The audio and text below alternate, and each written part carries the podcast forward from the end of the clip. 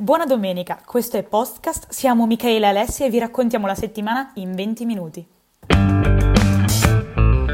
Buona domenica a tutti! Alla terza puntata del podcast abbiamo già eh, perso un componente, nel senso che oggi Alessia non ci sarà, ma tornerà, non vi preoccupate, e quindi abbiamo rubato una persona da Penshare, che oggi sarà ambasciatore di Sentenzia, e quindi salutiamo tutti.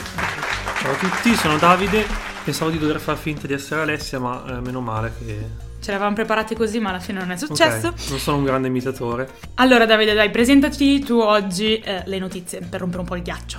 Allora, oggi parliamo di Atlanta e della strage che c'è stata qualche giorno fa ad Atlanta, che ha aperto un dibattito molto interessante, e dello Jussoli, che anche quello ha aperto un dibattito interessante in Italia. Oggi dibattiamo.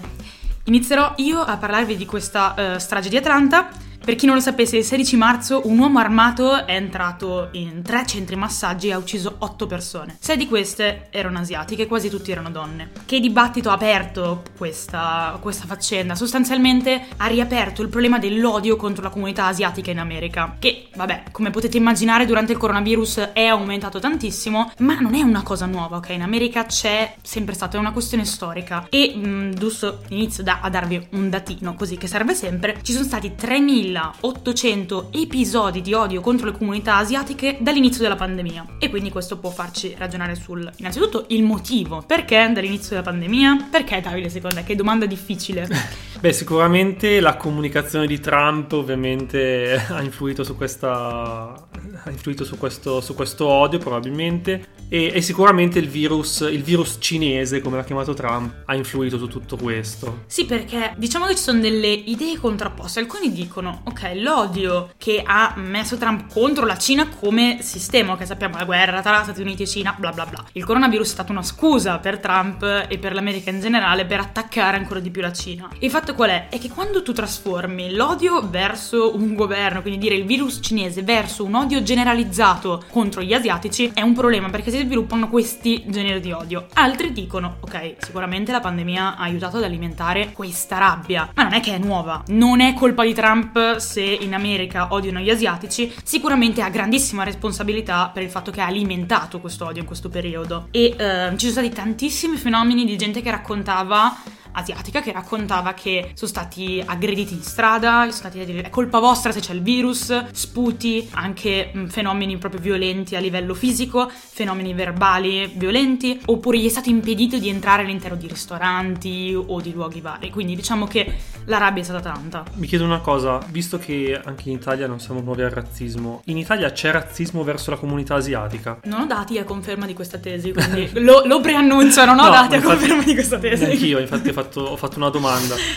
eh, mi, mi, chiedo questo. Beh, durante la pandemia un pochino, secondo me, di razzismo verso la comunità asiatica c'è stata. Visto sui social, che i miei dati usualmente sono i social, quindi preparatevi a questa cosa. Poi ditemi se la vostra bolla eh, dei social vi ha fatto vedere cose diverse. E in generale, quindi, ho visto tanta rabbia. Secondo me si è un po' diluita, vorrei dire. Cioè, nel senso che non mi sembra che ce ne sia ancora così tanto, ma probabilmente non la vedo io, quindi non lo so. C'è stata forse all'inizio, all'inizio della pandemia, poi si è diluita anche perché il virus si è diffuso ampiamente anche da noi, quindi ci siamo dimenticati un po' che, sì. che, era un virus che riguardava i cinesi, quindi ci siamo amati anche noi, addirittura credo che ci sia stato, non dico del razzismo, ma un po' di presa in giro anche all'estero nei confronti degli italiani quando era l'Italia al centro, della, ah, centro sì, dell'epidemia, ok? Quindi siamo stati appestati anche noi. Siamo stati anche noi appestati, forse in Europa, perché in Italia non avevamo quest- questa necessità di dover uh, di dover attribuire il virus ai cinesi. Forse un po' lo si è fatto, però probabilmente le motivazioni di Trump, essendoci in ballo una guerra commerciale, erano molto più forti, quindi si è impegnato molto. Ecco. Quindi dici, non avevamo una motivazione politica per dare la colpa alla Cina sostanzialmente? Sì, esatto, sicuramente il governo non ce l'aveva, probabilmente si è,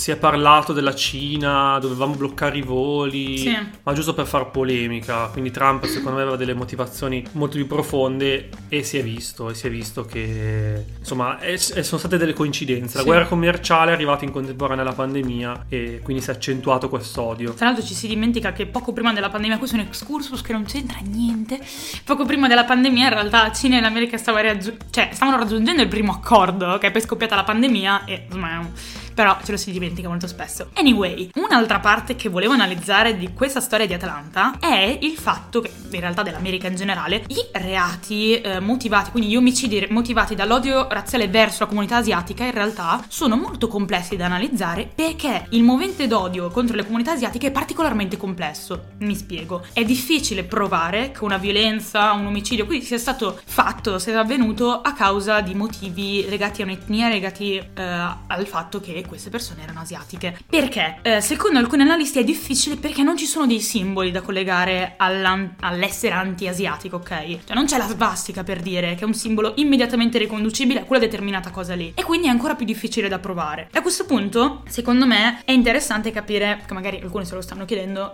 ma perché è necessario che ci sia un movente, che ci sia il movente dell'odio razziale? Perché è necessario? E secondo me questo ci riporta anche un pochino l'Italia. Sì, ci riporta l'Italia per la legge ZAN, comunque quella della legge sulla, sui reati d'odio. E in effetti questo, questo può essere un problema. Probabilmente, magari negli Stati Uniti c'è qualcosa di più, non lo so, c'è, qual- c'è qualche simbolo in più dell'odio verso, verso la comunità asiatica rispetto a quelli che abbiamo qua. Qua è più facile riconoscere, ad esempio, l'odio verso, verso gli immigrati o l'odio verso gli omosessuali, ad esempio. Magari ci sono delle, delle, dei segnali molto più evidenti. Anche i femminicidi, da un certo punto di vista. Quindi l'odio, la misoginia, ma l'odio verso la comunità asiatica è difficile da, sì. da individuare. Poi diciamo che il movente eh, di odio razziale serve perché, da una parte per i dati, perché se tu li classifichi come normali omicidi, scusate, ho usato il termine normale di fianco omicidi, però avete capito cosa intendo,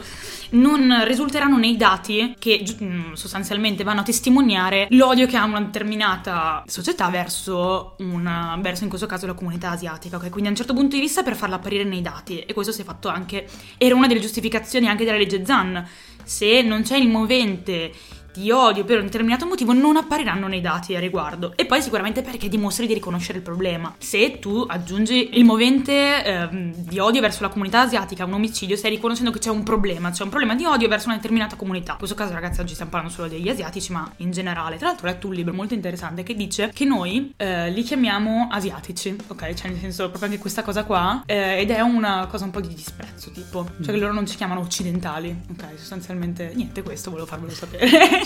non c'entra niente. Finisco questo argomento con un bel fun fact a New York l'unica persona che l'anno scorso è stata perseguita per eh, crimini di odio verso la comunità asiatica era un taiwanese, ok? Che aveva scritto dei graffiti contro la Cina. Che l'unica persona era un asiatico. È assurda questa cosa. Sì, per dire quanto, quanto viene preso sul serio questo problema. Passiamo allo Jussoli. Allora, perché, perché parliamo adesso dello Jussoli? Perché ogni tanto in Italia se ne parla. Perché eh, è cambiato il segretario del PD e quando il PD cambia segretario di solito eh, si pensa pensa che si ritornerà ai grandi fasti della sinistra, ai grandi temi della sinistra e quindi si recuperano tutti i grandi temi della sinistra. Uno di questi è lo Ius Soli. Allora è giusto spiegarlo perché in effetti si sente spesso parlare ma magari molti non, non sanno cosa significa. Parliamo di cittadinanza, di chi può avere la cittadinanza italiana. Al momento in Italia funziona così, abbiamo il cosiddetto Ius Sanguinis, cioè si può avere la cittadinanza italiana se almeno uno dei genitori è italiano. Poi ci sono delle varianti, eh, ad esempio se uno dimostra che ha un avo italiano può chiedere la, la cittadinanza italiana, in sostanza eh, l'uso ius sanguine significa il diritto di sangue, quindi è diciamo il tuo sangue che,